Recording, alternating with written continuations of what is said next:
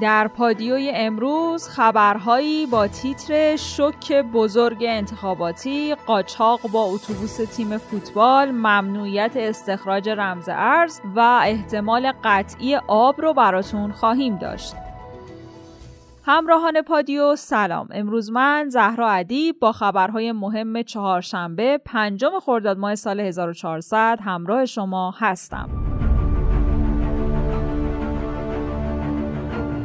امروز سرتیتر اخبار هنوز بر محور شوک خبری تایید کنندگان انتخابات ریاست جمهوری و رد صلاحیت شده است. مثلا روزنامه آرمان ملی نوشته شوک بزرگ انتخاباتی به مراتب حتی عجیبتر از اون چیزی بوده که تصور می شده. تایید صلاحیت نشدن علی لاریجانی و اسحاق جهانگیری رو خیلی از هر زاویه‌ای که می‌بینن نمی‌تونن هضمش کنن. وضعیت جوریه که آیت الله صادق آملی لاریجانی از اعضای شورای نگهبان که البته برادر برادرش جزو رد صلاحیت شده هاست. در توییتری که فیلتره میگه هیچ وقت تصمیمات شورا رو تا این حد غیر قابل دفاع نیفتم چه در تایید صلاحیت ها و چه در عدم احراز صلاحیت ها علی لاریجانی هم توی بیانیه‌ای گفته برای رفع مشکلات پیش روی ملت یه عزم راسخ داشتم. ولی حالا که روند انتخابات اینجوری شده بنده وظیفه خودم رو در پیشگاه الهی و ملت عزیز انجام دادم و راضی به رضای الهی موضوعی که می‌تونه نوعی اتمام حجت باشه که لاریجانی قصد بازگشت به انتخابات بعد از رد صلاحیت شدن رو نداره. ظاهرا برخلاف نامه روحانی اسحاق جهانگیری هم دنبال حکم خاصی برای بازگشت به رقابت های انتخاباتی نیست و توی بیانیهش گفته به خدا پناه می‌برم و عدم احراز صلاحیت خیلی از شایسته ها رو تهدیدی جدی برای مشارکت همگانی و رقابت عادلانه گرایش ها و جریان های سیاسی به ویژه اصلاحگراها می‌دونم. ولی شرق از زاویه دیگه به موضوع نگاه کرده و معتقد اصلاح طلبات تمام مهره هاشون رو توی این انتخابات از دست دادن. شورای نگهبان حتی علی لاریجانی رو که بخش اندکی از اصلاح طلبا می‌گفتن در صورت خالی موندن دست اصلاحات ازش حمایت می‌کنیم رد کرده تا تیر آخر خودش رو بر امید جریان اصلاحات به رقابت انتخاباتی زده باشه. شاید بدبین ترین افراد هم تصور نمی‌کردن. یه جبهه سیاسی تو کشور به این شکل از عرصه انتخابات کنار زده شو عملا پیش از ورود رسمی به انتخابات از امکان رقابت باز بمونه. آذر منصوری سخنگوی جبهه اصلاحات ایران در توییتر خودش موضع اصلاح طلبها در انتخابات ریاست جمهوری رو اعلام کرده و نوشته با رد صلاحیت همه نامزدهای جبهه اصلاحات ایران عملا امکان مشارکت فعال در انتخابات 1400 از ما سلب شده و نامزدی توی این انتخابات نداریم.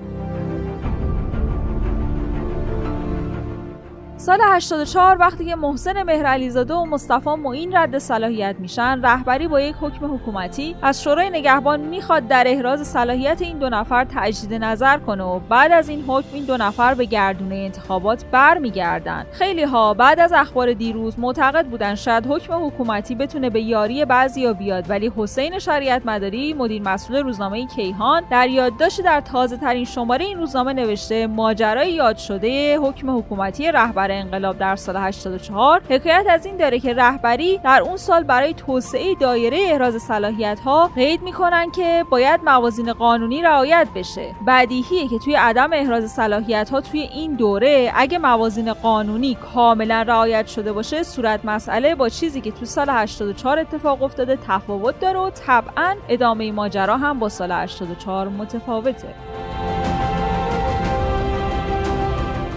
حالا کی به احمدی نژاد خبر رد صلاحیتش رو داد؟ کانال دولت بهار مدعی شده پیش از اعلام رسمی اسامی نامزدهای تایید شده توی شورای نگهبان سردار نجات فرمانده قرارگاه سارالله و مسئول امنیت شهر تهران دوشنبه سوم خرداد رفته خونه احمدی نژاد بهش گفته رد صلاحیت شده ازش خواسته همکاری و سکوت کنه. دیروز هم علیرضا بیگی نماینده تبریز در صحن علنی مجلس به رد صلاحیت ها و ایجاد محدودیت برای احمدی نژاد اعتراض کرده.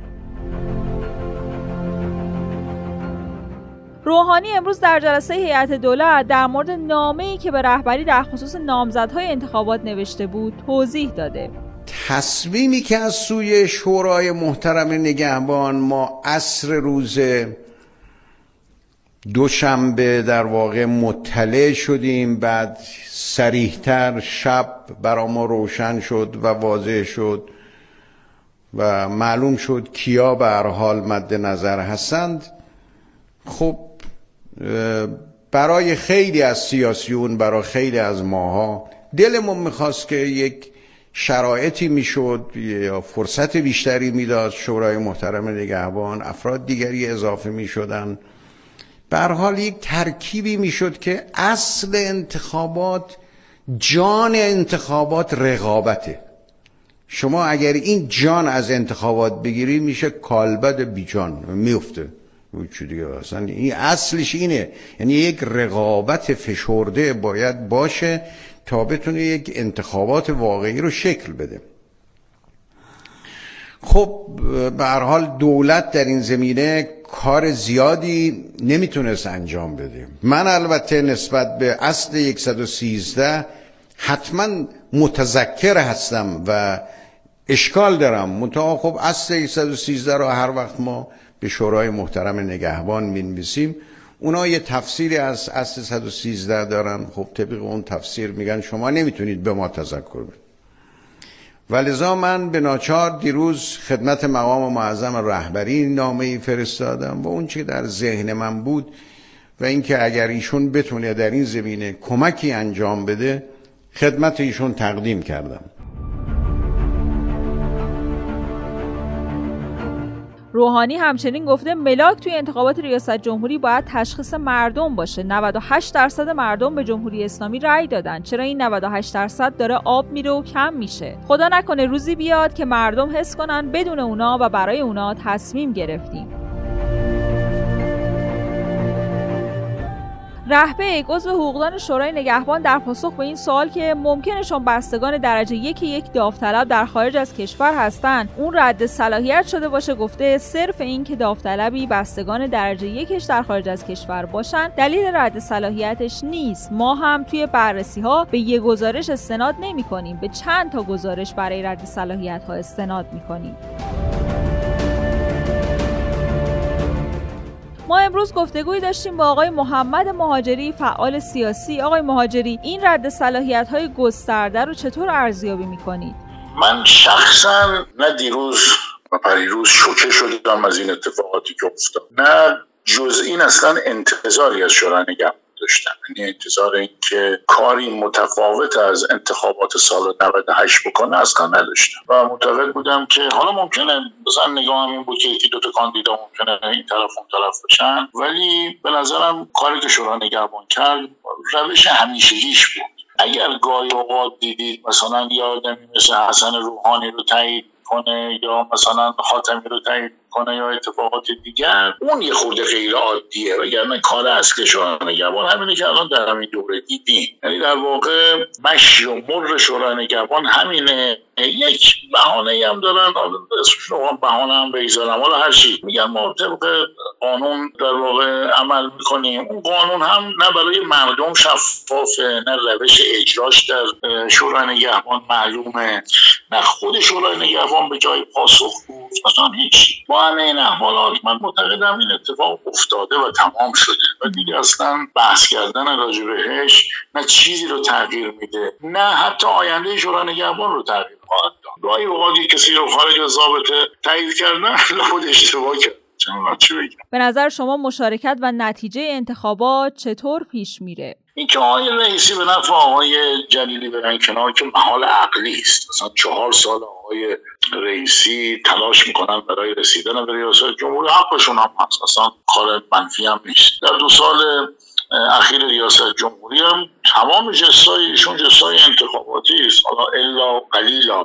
نه اکثرش بالاخره ایشون داشتن. کارهای به نظرم تبلیغاتی انجام می‌دادن. کارهای تبلیغاتی هم منفی نیست. قطعا آقای رئیسی با روحیه مستقلی که داره قطعا به زودی ایشون با بعضی از جبهه پایداری ها بعضی از ایثارگرانی ها و اینا مشکل خواهد پیدا کرد. نه اینکه مشکل پیدا کنه اینها مشکل پیدا خواهد کرد. آقای رئیسی. دنبال سهمشون هم دنبال اینن که مغازه هاشون همچنان بچرخه. اما راجع به موضوع مشارکت من به نظرم میاد که یک بخشهایی از تفکر سیاسی اصولگرایی این مسئله برای خودش حل کرده. و اونی که اصلا کی گفته که حضور مردم مشارکت مردم خیلی چیز خوبیه.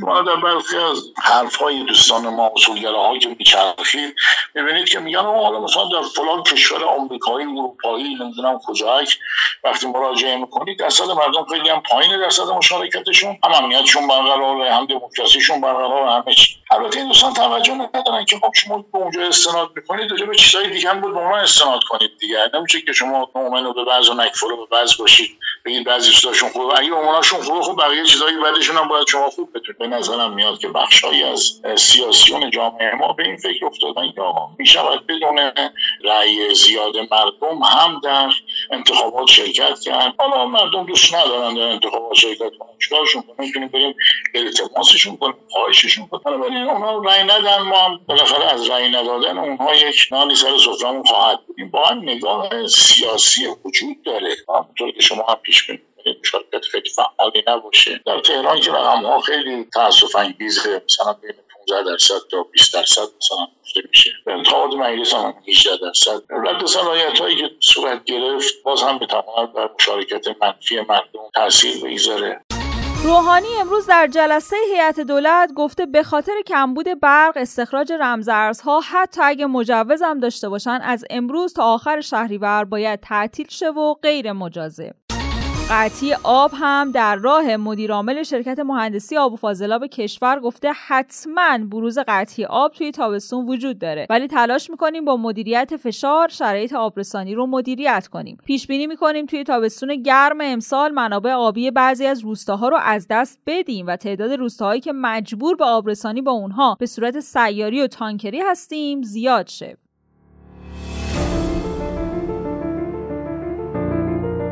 موضوعات مهمی برای توافق باقی مونده. عباس عراقچی دیروز بعد از مذاکرات گفته که بسیاری از هیئت‌ها امیدوارن که این دور از مذاکرات آخرین دور باشه و به جمعبندی برسیم ولی باید محتاط بود. موارد باقی مونده برای نهایی شدن و تصمیم گیری موضوعات مهمی که البته تعدادشون کم شده ولی ما دنبال توافقی هستیم که خواسته هامون رو تأمین کنه.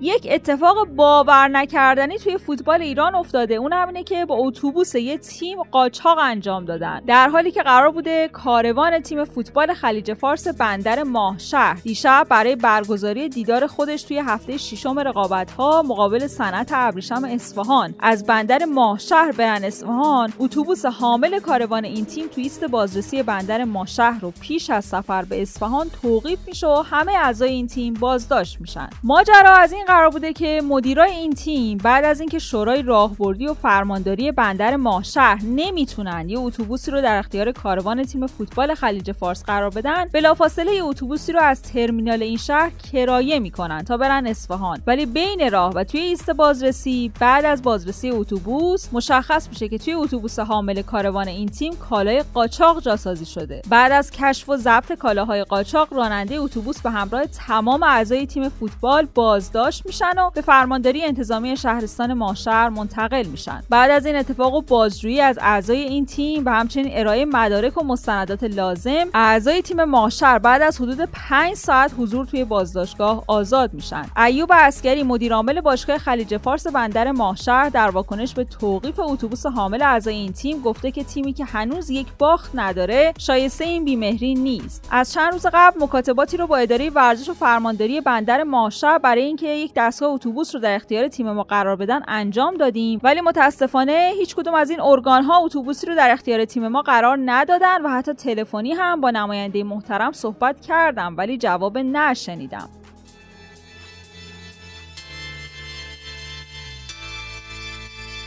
دو خبر کرونایی هم داریم. یک خبر خوب برای اونایی که کرونای خفیف گرفتن. نتایج یک تحقیقات علمی جدید توی دانشکده پزشکی دانشگاه واشنگتن. نشون میده افرادی که به صورت خفیف یا بدون علامت به کرونا مبتلا میشن آنتیبادی موجود توی بدن اونها می‌تونه تا پایان عمرشون از اونها در برابر این بیماری ویروسی محافظت کنه. واکسیناسیون معلمات تا مرداد انجام میشه ولی دانش آموزا منتظر واکسن نباشن. لاری سخنگوی وزارت بهداشت گفته در حال حاضر واکسن تایید شده برای سن کمتر از 18 سال نداریم و فعلا برنامه ای هم در این زمینه وجود نداره. توی سایر کشورها هم کودکان هدف تزریق واکسن کرونا نبودند